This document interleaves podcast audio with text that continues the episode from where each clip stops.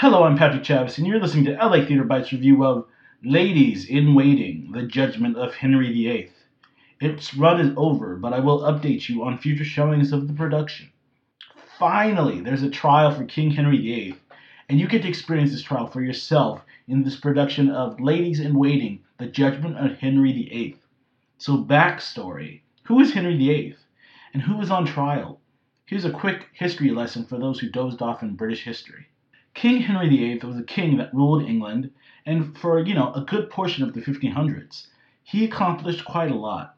So most people remember King Henry for what he did as far as actually splitting the Church of England from the Roman Catholic Church, which was really in control, uh, uh, was the main religion, which was really the main religion of England before he came in and uh, he took control.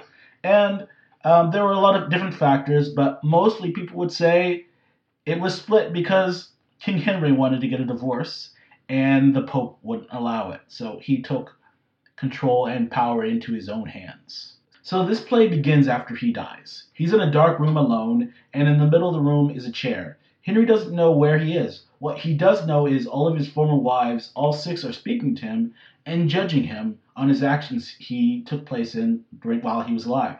So we find out pretty soon that King Henry is in purgatory and he's being judged by all of his wives. And and their decision will be the choosing point on whether he goes to heaven or not.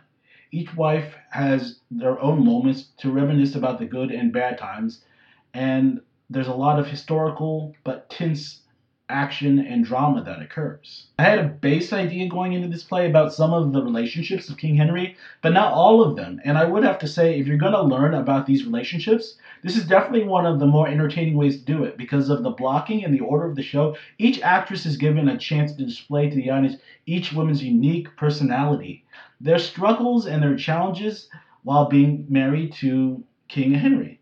The acting from each actress is superb. But Wendy K. Scouse, who plays Anne Boleyn, and Catherine of Aragon, played by Hilary Kelman, their performances are electrifying. Each actress with a different personality and story, but both with a powerful confidence that each used in a different way as they talked to the king.